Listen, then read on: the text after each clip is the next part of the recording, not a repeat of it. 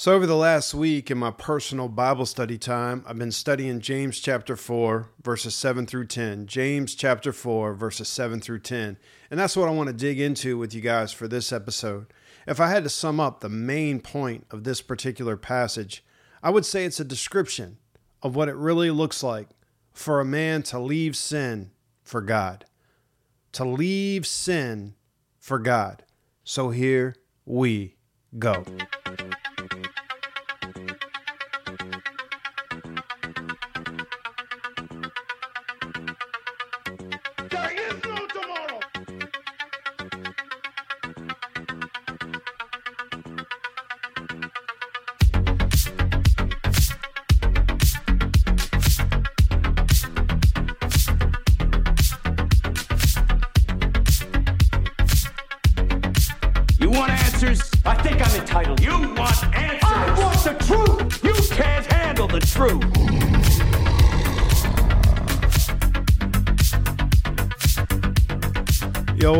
Going down, all my brothers from other mothers? Thanks for tuning in, listening to the Griz podcast.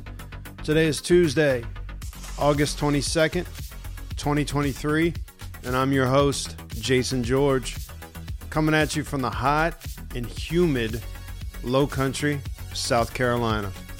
Man, guys, I have been pretty sick lately.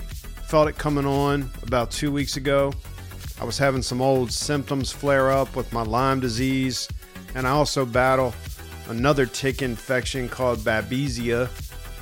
But felt it coming on, was hoping it wouldn't be anything big, but it is big. I've been out of it for a week now. Really horrible head pressure. Uh, Advil won't touch it, Tylenol won't touch it. I even tried a new prescription med that my doc gave me that helps with head pressure for those in high altitudes, like mountain climbers, you know. It didn't touch it either.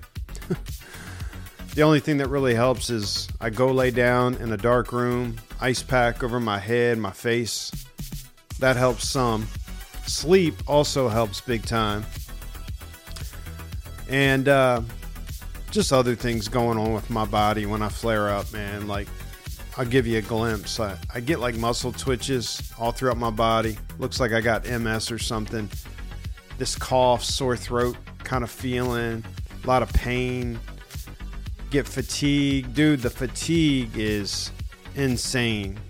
It's like hard to even think sometimes. I get really bad brain fog with the fatigue, the head pressure, difficult to articulate clearly, tripping over my words just can't remember some of the simplest things. It's weird, like affects my memory when I get like that. So also get this weird type of anxiety feeling where my body tenses up, just doesn't want to relax. And it's all very much biological. It's related to what my body is fighting with Lyme, Babesia, other junk. It's happened to me many times. I'm sure it'll happen many times more. It'll calm down eventually uh, I better know how to handle it and what to take and do to reduce the symptoms. And sometimes you just got to be miserable, you know, like the Navy SEALs say. Sometimes you just got to embrace the suck. And I'll literally just lay there with pain and just got to have that warrior mindset like, bring it. Okay. Like, this, this the best you got? Come on. And I'll sit there and I'll pray and I'll sing some hymns uh, one of the worst things you can do in times like that is feel sorry for yourself, wallow, self pity, complain, you know, fret over it.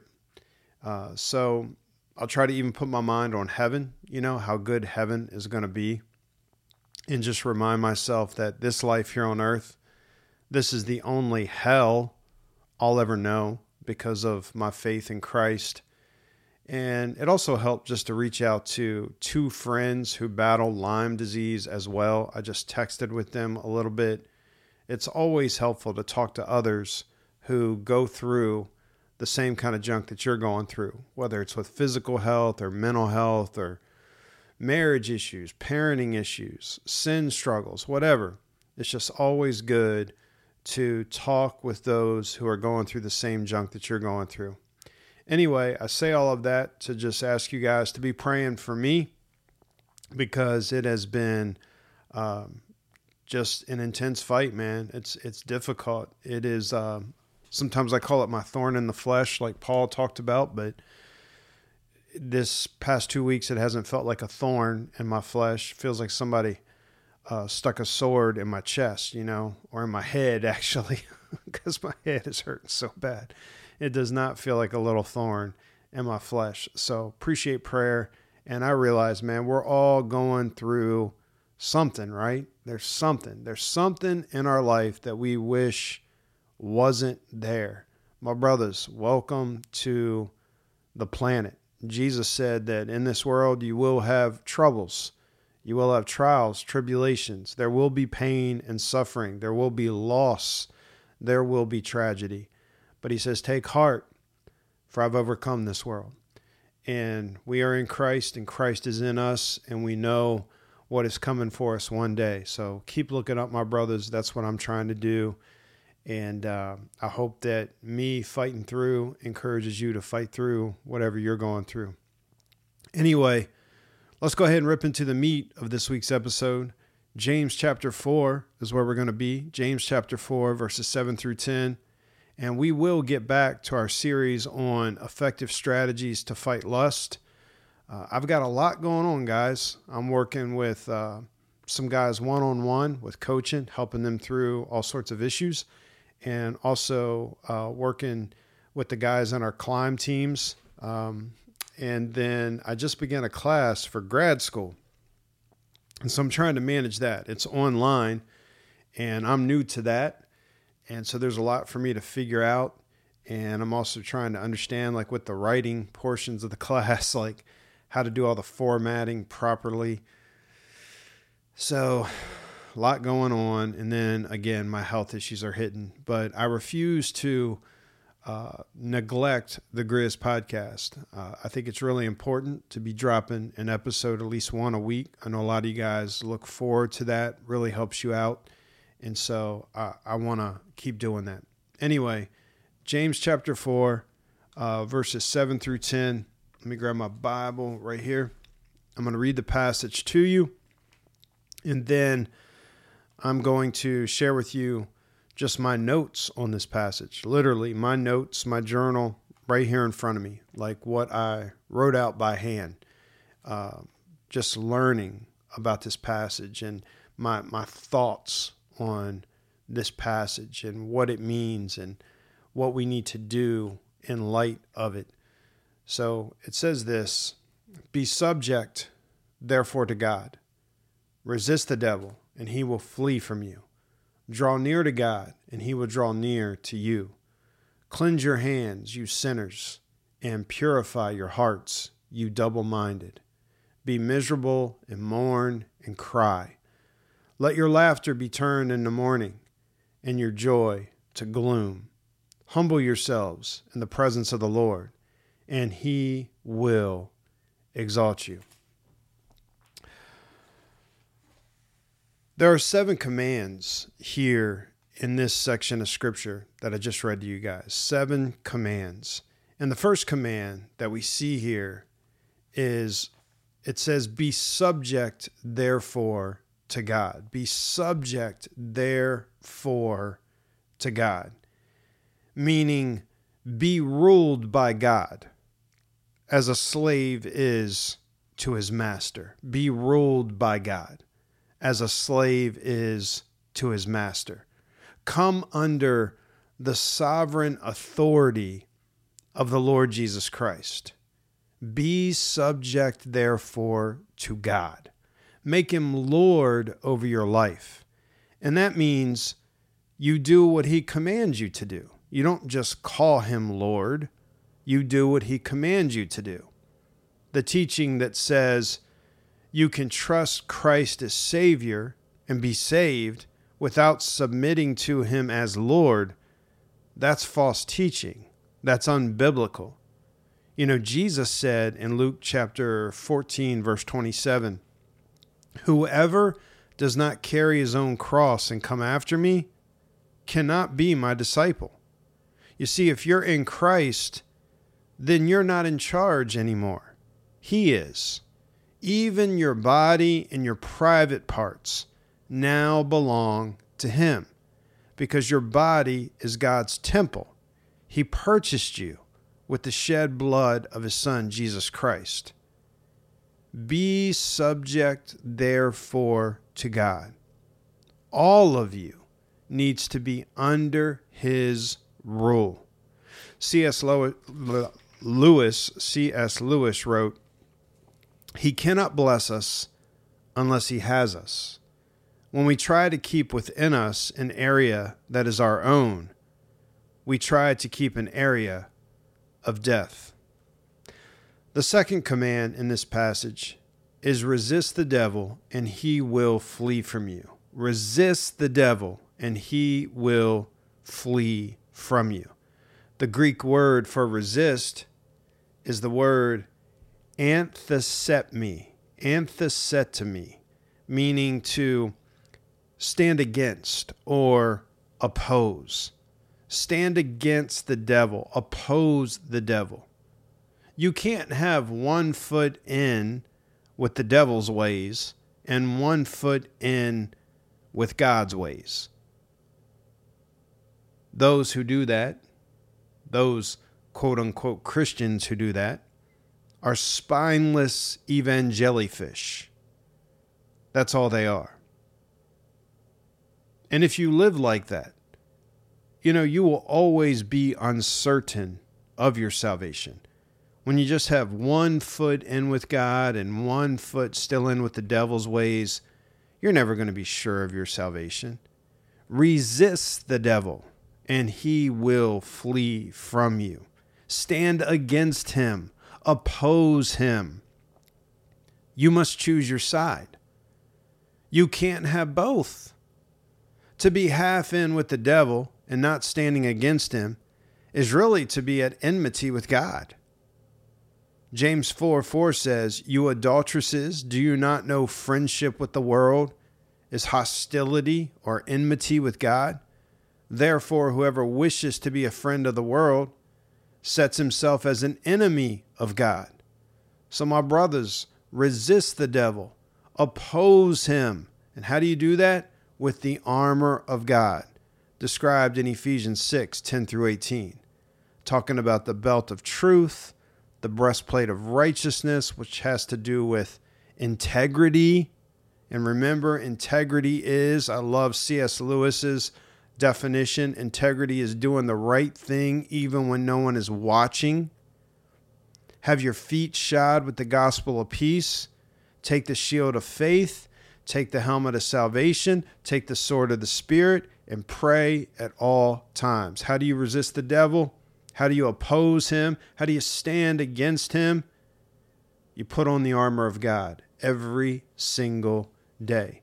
Command number three in this passage says, Draw near to God, and he will draw near to you. Draw near to God, and he will draw near to you.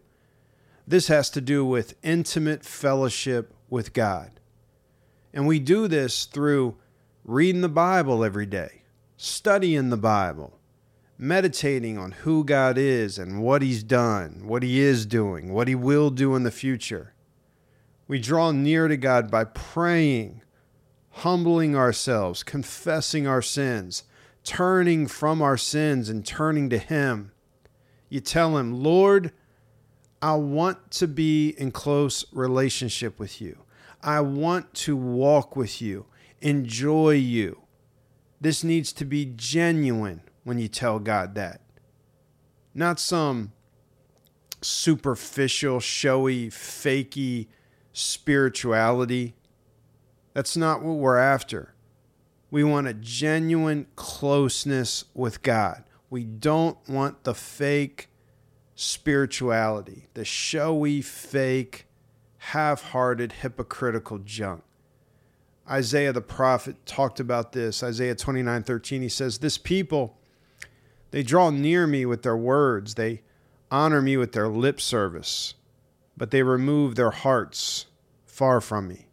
And their worship of me is based on merely human rules that they've been taught. In other words, Isaiah is saying it wasn't the real deal. They weren't really drawing close to God. They didn't really care about drawing near to God. Through the prophet Jeremiah, the Lord promised, You will seek me and find me when you search for me with all your heart. Jeremiah 29 13. I'm a father and I have three kids. My kids are young adults, one in grad school, one finishing up his undergrad, one's a senior in high school. And you know, I want my kids to want to spend time with me, to want to know me and be close to me. Don't just use me to get what you want. You know, a good relationship takes effort from both people involved. That's how it is. So, like the other day, my son texted me. He tried to call me, and I actually, and I couldn't take the call. I was in the middle of something, but I texted him uh, from the meeting I was at. I said, Is everything okay? I saw that you called. And he texted back and he said, Yeah, Dad. Uh, just wanted to see how you're doing.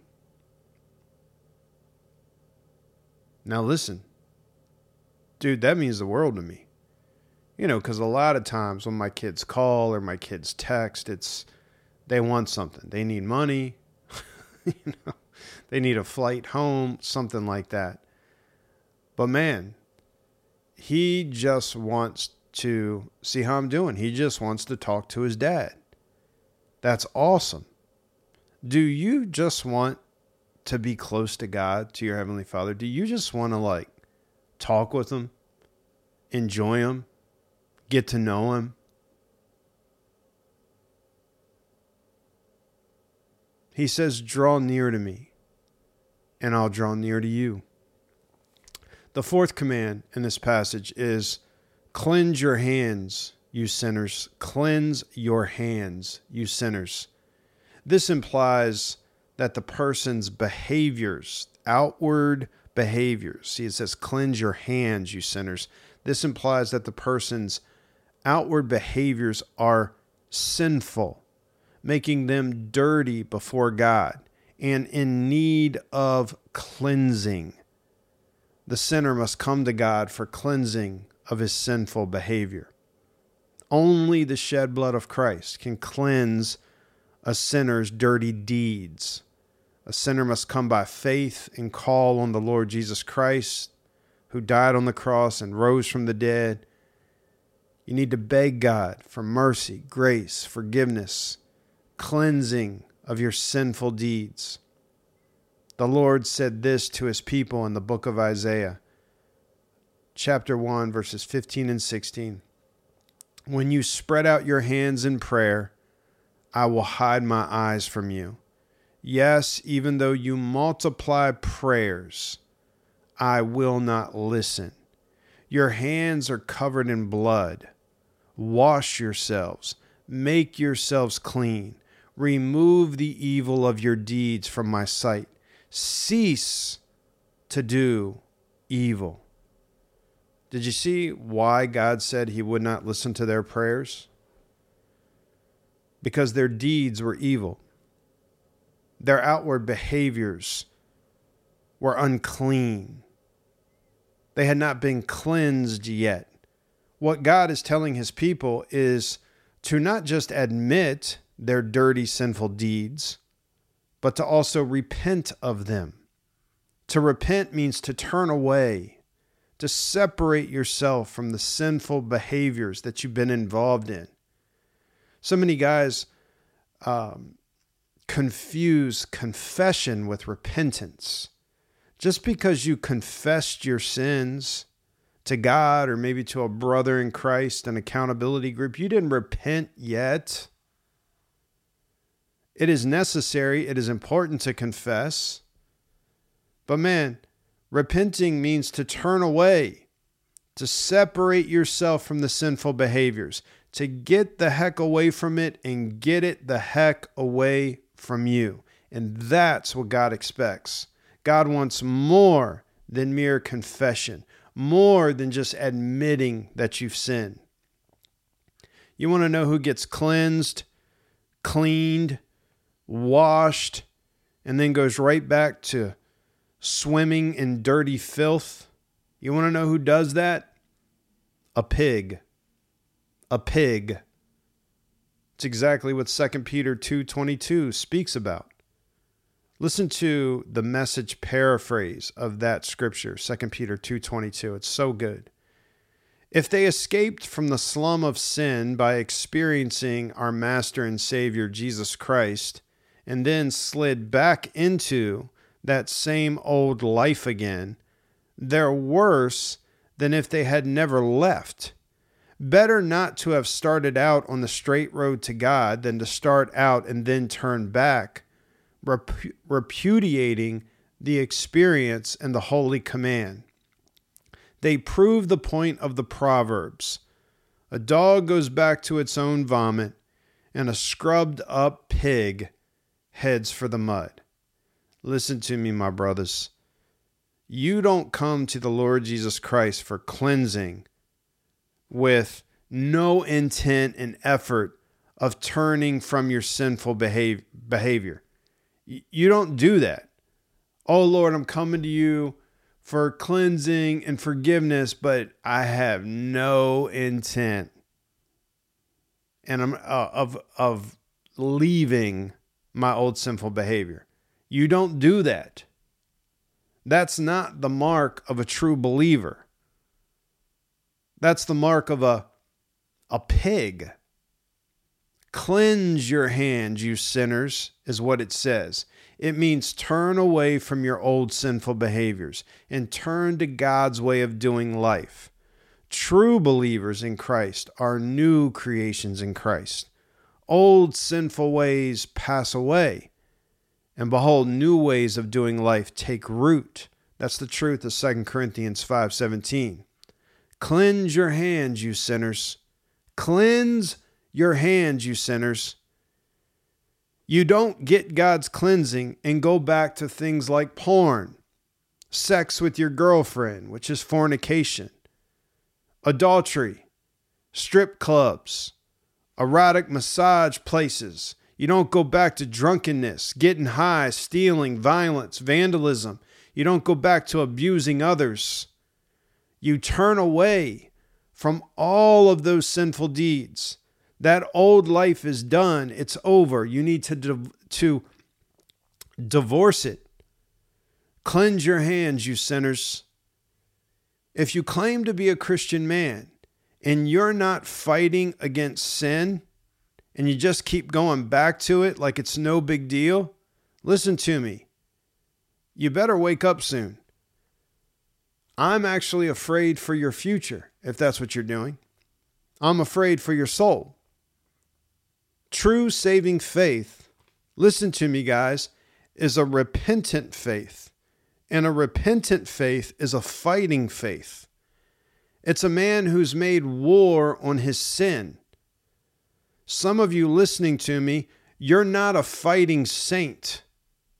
You're a lazy pig who loves laying in your filthy puddle of sinful mud. Judgment is coming. You better wake up before it's too late. Cleanse your hands, you sinners. And then command number five. He goes even deeper, man. Purify your hearts, you double minded.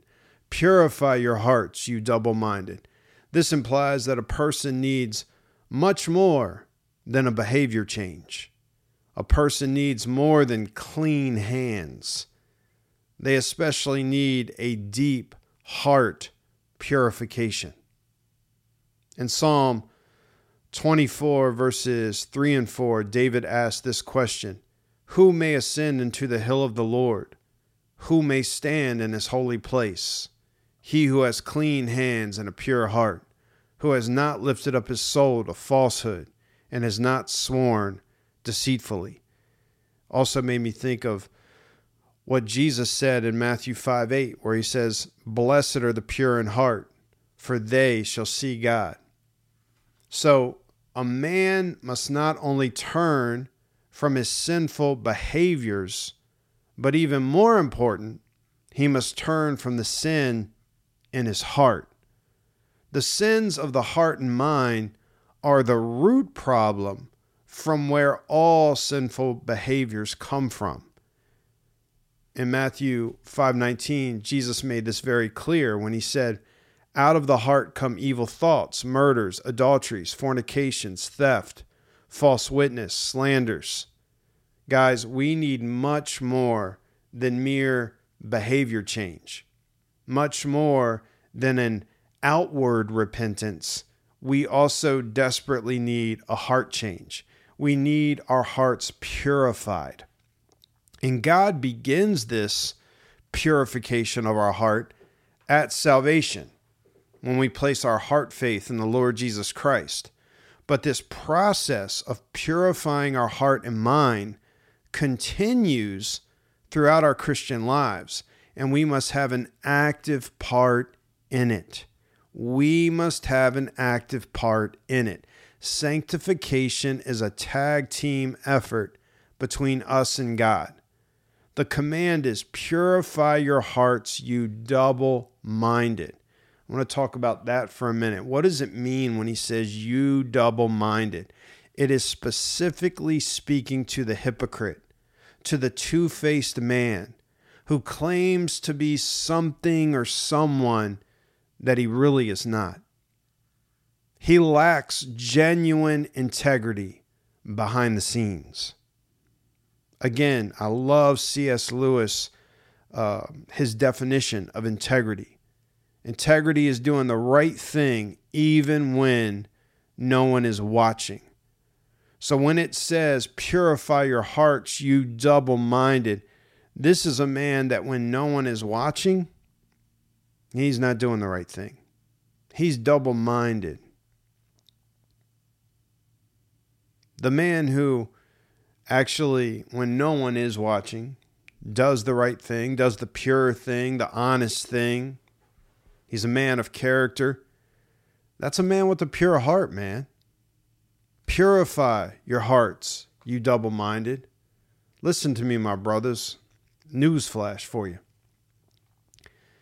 Even when no one is watching, just know someone is always watching. God is omnipresent and God is omniscient. That means that He is everywhere at once. There's nowhere you can go to escape God. He is omnipresent. And God is also omniscient. He sees everything, He knows everything, even the thoughts and desires of your heart and your mind. You also need to know, listen to me, that in the invisible, unseen, spiritual realm that's all around us, angels and demons are also watching you. They see what you do in secret. They see if you're the real deal or if you're just a big two faced hypocrite. You don't fool them, man. If you're a hypocrite, you're a joke to them, to the demons. You're a joke to them. They laugh at you, they don't fear you. You're no threat to their kingdom. They fear the man who cleanses his hands and purifies his heart. That's who they fear. That man is a mighty weapon in the hand of God. That man is a mighty weapon in the hand of God. The man who cleanses his hands and purifies his heart. This reminds me of uh, a recent quote I came across by the old Scottish preacher Robert Murray M'Cheyne, and he wrote this in a letter to another pastor. This is so good. Listen to what he wrote. Remember, you are God's sword, his instrument, a chosen vessel unto him to bear his name. In great measure, according to the purity and perfections of the instrument, will be the success.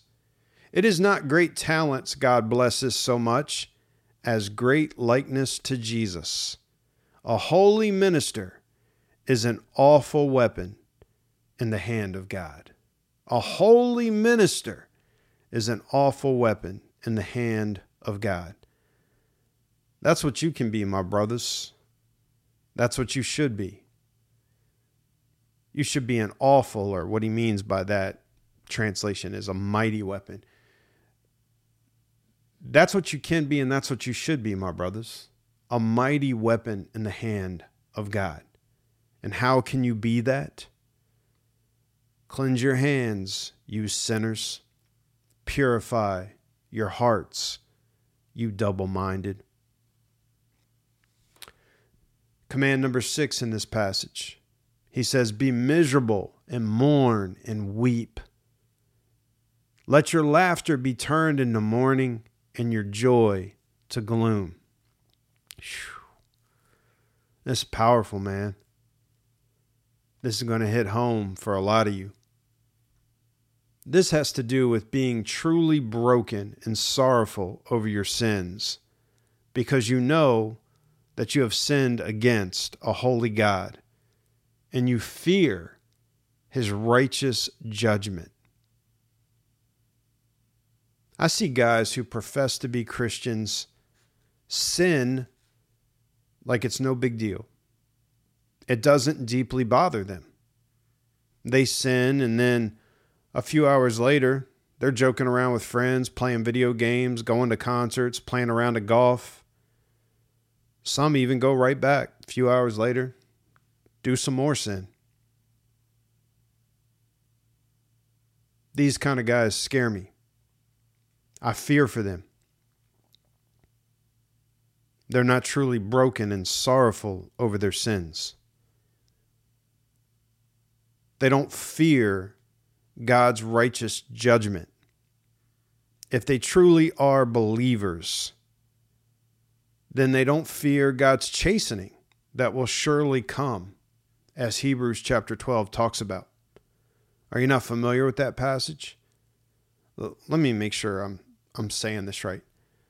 I fear for these guys. Listen, these guys scare me because they're not truly broken and sorrowful over their sins. They don't fear God's righteous judgment.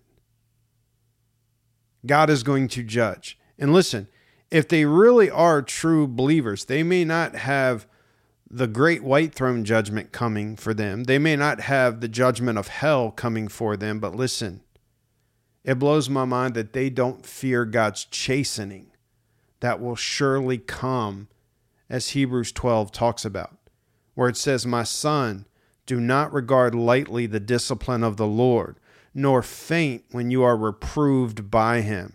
For those whom the Lord loves, he disciplines, and he flogs every son whom he receives. It is for discipline that you endure. God deals with you as sons. For what son is there whom his father does not discipline? It goes on to say, For they, talking about our earthly fathers, they disciplined us for a short time as seemed best to them. But he, God, disciplines us for our benefit, so that we may share his holiness. And all discipline for the moment seems not to be joyful, but sorrowful but to those who have been trained by it, afterwards it yields the peaceful fruit of righteousness. Do you not fear God's judgment if you're an unbeliever? If you're an unbeliever, do you not fear God's judgment? If you don't, you're a fool. You are an absolute fool. If you are a believer, do you not fear God's discipline upon your Christian life? If you don't, you're a fool too. Do you not realize that God can bring great misery, pain, tragedy to your life to wake you up, to turn you from your sin and to turn you back to Him, to purge and to uh, purify you? Guys, I've lived it in my own life. And I've watched it happen to Christian men who treated their sin so casually, so flippantly. They didn't mourn and weep over their sin. They weren't miserable over their sin, Their laughter never turned into mourning. Their joy never turned to gloom over their sin. There was no godly sorrow that led them to repentance, like 2 Corinthians 7:10 talks about. I have seen God do painful things to try and wake guys up. Sickness, injuries, car accidents, loss of job, out of nowhere financial problems, spouse becomes sick or injured, a tragedy with one of their children, all of a sudden hit with severe anxiety, depression, panic. I have seen God do all sorts of things to chasten, discipline, flog one of his adopted sons, a Christian man. Why? To try to purge and purify. Some may say, oh, those things were, you know, all those things were just a coincidence. Were they? Or was God trying to wake you up before it's too late? Was God trying to wake you up before it's too late?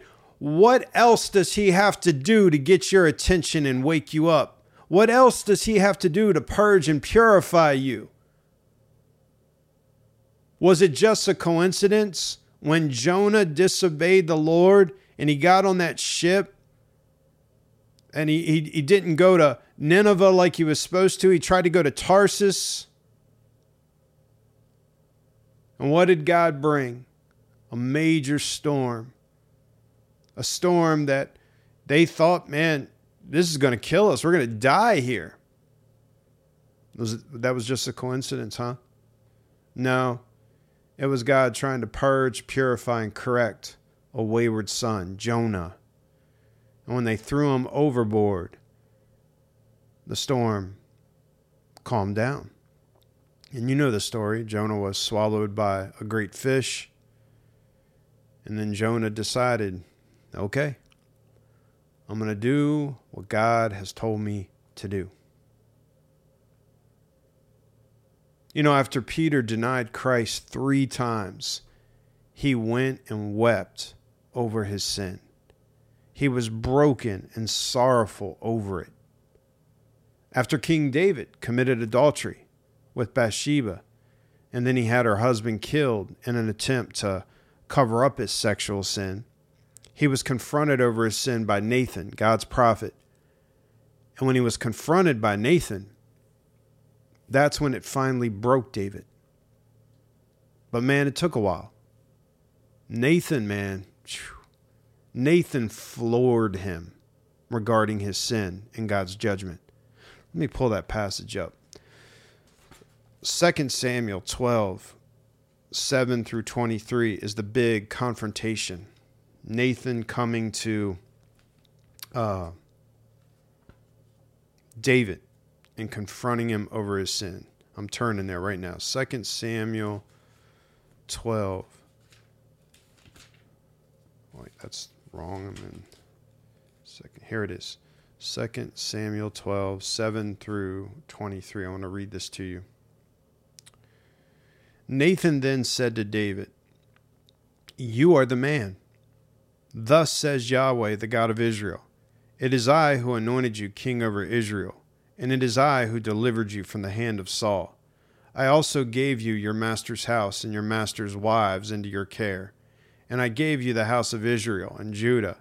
And if that had been too little, I would have added to you many more things like these. Why have you despised the word of Yahweh by doing evil in his sight? You have struck down Uriah the Hittite with the sword, have taken his wife to be your wife, and have killed him with the sword of the sons of Ammon.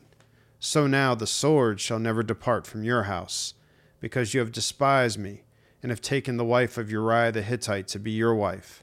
Thus says Yahweh Behold, I will raise up evil against you from your own household.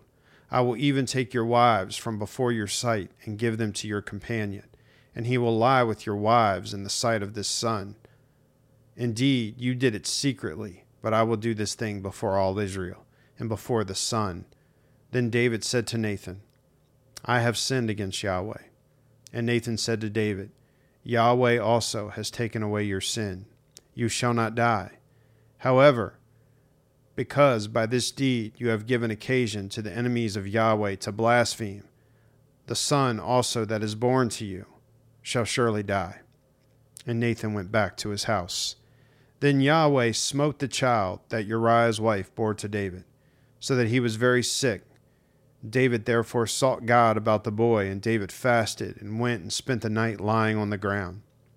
And the elders of his household stood beside him in order to raise him up from the ground. But he was unwilling and would not eat food with them. Then it happened on the seventh day that the child died, and the servants of David were afraid to tell him that the child was dead. For they said, Behold, while the child was still alive, we spoke to him, and he did not listen to our voice. How then can we tell him that the child has died? He might do himself harm. And David saw that his servants were whispering together, so David discerned that the child had died. So David said to his servants, Has the child died? And they said, He has died. So David arose from the ground, washed, his, washed, anointed himself, and changed his clothes, and he came into the house of Yahweh and worshipped. Then he came to his own house, and he asked, and they set food before him, and he ate.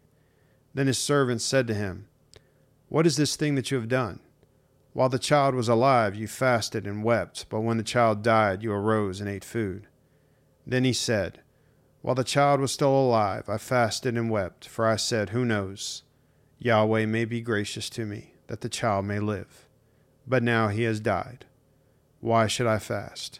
Can I bring bring him back again?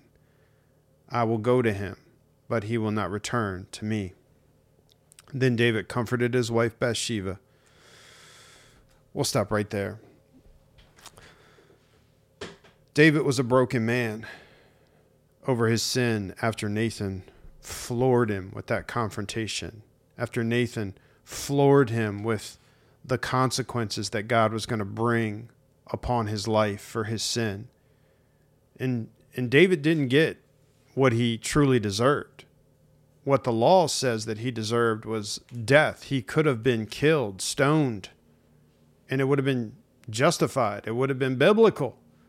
But God said, No, I'm going to spare your life. I'm going to let you live. I'm going to show you mercy and grace. But there's going to be consequences. But David was truly broken, sorrowful over his sin, guys. This command in James 4 be miserable and mourn and weep. Let your laughter be turned into mourning and your joy to gloom. Dude,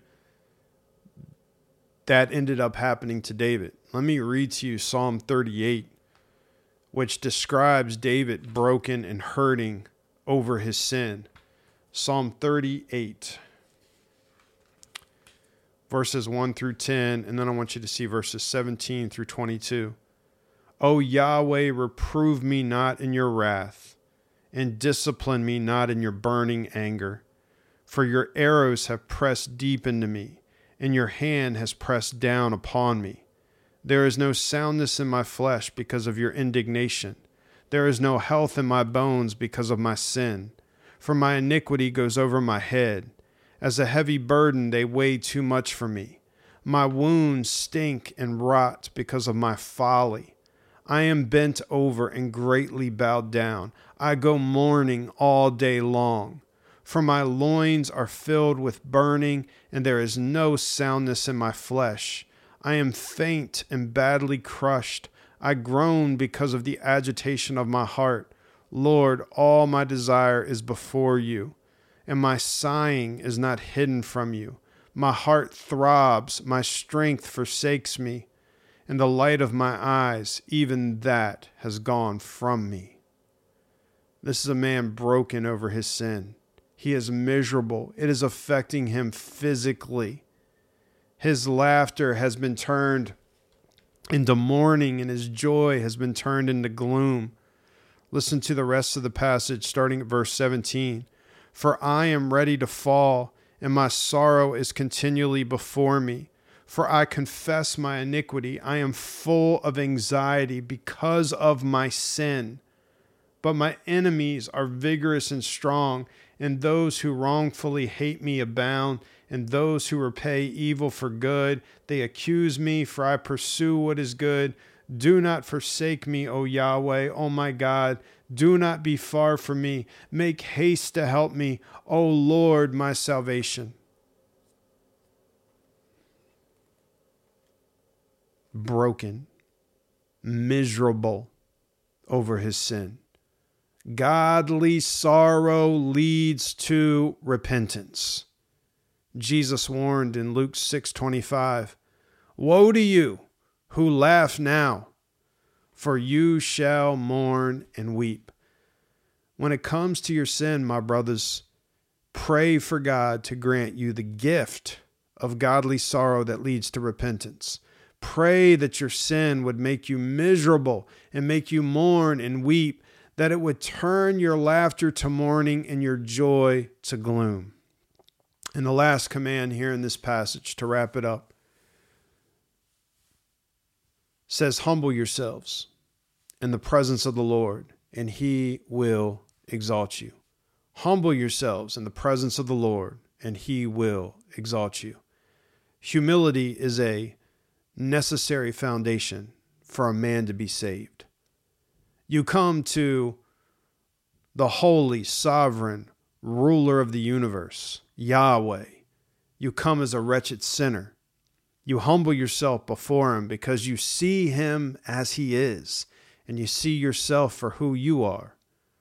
Just like that time when Peter was with the Lord after he miraculously burst their nets with fish in Luke chapter 5 verse 8 Peter humbled himself before the Lord and he said, "Go away from me, Lord, for I'm a sinful man, O Lord."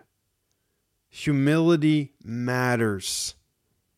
Second Chronicles 7:14 God says to his people, "If my people who are called by my name will humble themselves and pray and seek my face and turn from their wicked ways, then I will hear from heaven, will forgive their sin, and will heal their land.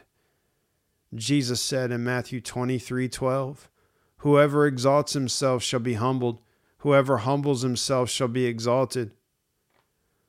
You know, a perfect example of this is the story Jesus told of the prodigal son, who was cocky, arrogant, prideful, selfish, foolish and he went and he took all of his inheritance that his father gave to him.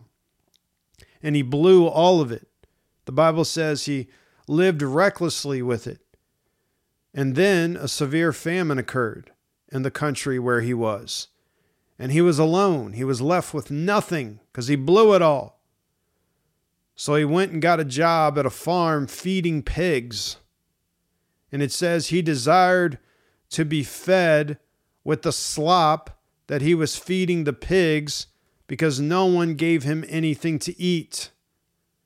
But one day, he came to his senses. He had a realization that even his father's paid servants have more than enough food to eat, while he was there feeding pigs, dying of hunger, and wanting to eat their slop.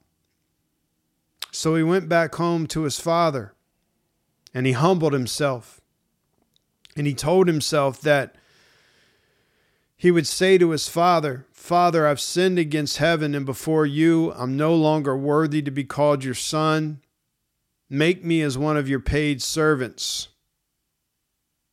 That's what he said that you know he was going to say to his father. But as he got closer to his father's home, his father saw him a long way off, and it says his father felt compassion and ran and embraced him and kissed him. And the son said to the father, Father, I've sinned against heaven and before you. I'm no longer worthy to be called your son. But the father said to his slaves, Quickly, bring out the best robe and put it on him, and put a ring on his hand and sandals on his feet, and bring the fattened calf, slaughter it, and let us eat and celebrate. We're having prime rib tonight.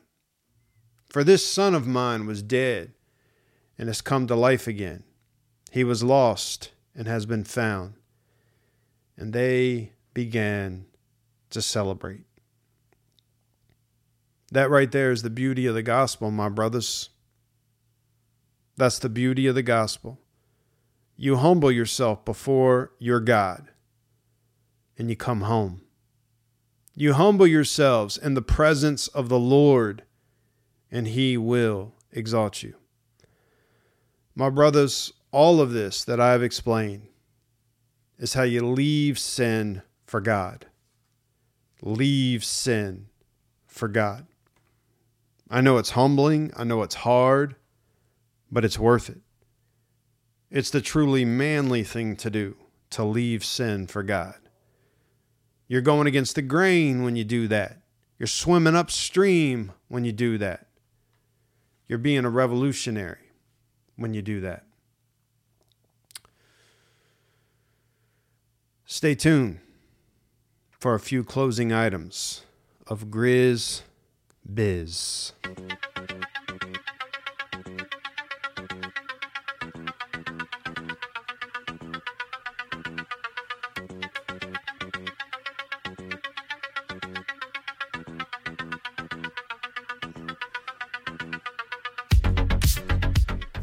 Hey, if you find this content helpful, please leave us a quick rating and review wherever you listen to the Griz podcast. And if you're a regular listener, then want to ask you please consider becoming a monthly contributor to the show. The Griz podcast is an outreach of Narrow Trail Ministries Incorporated, and as a faith based nonprofit ministry, we fully rely upon God's provision through His people. You can go to our website to make a one time donation. Uh, or to set up becoming a monthly supporter for as little as 10 or $20 per month. Go to narrowtrail.com, click on our give page, or you can take your phone right now, simply text the word give, give to 301 888 6860. 301 888 6860. It's quick, it's easy to set up. I promise it's also safe and secure. Thank you to all of you who uh, do give monthly to help make our ministry happen. If you're interested in doing some one on one coaching with the Griz, there's a short online application at our website. It'll tell you all about that, how I do coaching. Go to narrowtrail.com, click on the coaching page. If you're interested in being part of one of our online support accountability groups for Christian men who struggle with porn or some other unwanted sexual behavior, then go to our website, narrowtrail.com, fill out the short online application for our climb teams. I lead all of them. We do have some spots available, but they're filling up. If you'd like to connect with me, introduce yourself. My email is jason at narrowtrail.com, jason at narrowtrail.com. I love hearing from our listeners. Also, sign up for Covenant Eyes Internet Accountability. Get it on all of your devices to protect protect yourself, protect your kids, protect your teens. You need to be accountable, my brothers, with all of your online activity. Go to covenanteyes.com to sign up, and when you're at checkout, use the promo code GRIZZIN, G R I Z Z I N, GRIZZIN. You're going to get your first month completely free. That's it for now, my brothers. Thanks for listening. Take what you've heard, go apply it to your life, and also share it with a friend. Share it with a men's group who needs it. Share it with a teen guy in your youth ministry. I'll be back at you soon with another epic episode of the Griz podcast. Until then, honor God, live manly.